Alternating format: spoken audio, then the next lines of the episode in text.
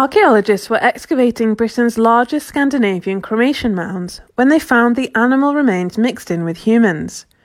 By using a technique called strontium isotope analysis, the scientists from Durham University could trace back the origin of the bones to Scandinavia. They say it's the first scientific evidence that animals travelled with the Vikings to England on their longboats. The researchers suggest it was probably a wet, windy, and uncomfortable trip that could have taken several weeks. A horse and dog were found in the same graves as humans. Scientists say this shows that the Vikings had a special relationship with the creatures, which were more like pets than animals for economic purposes like farming.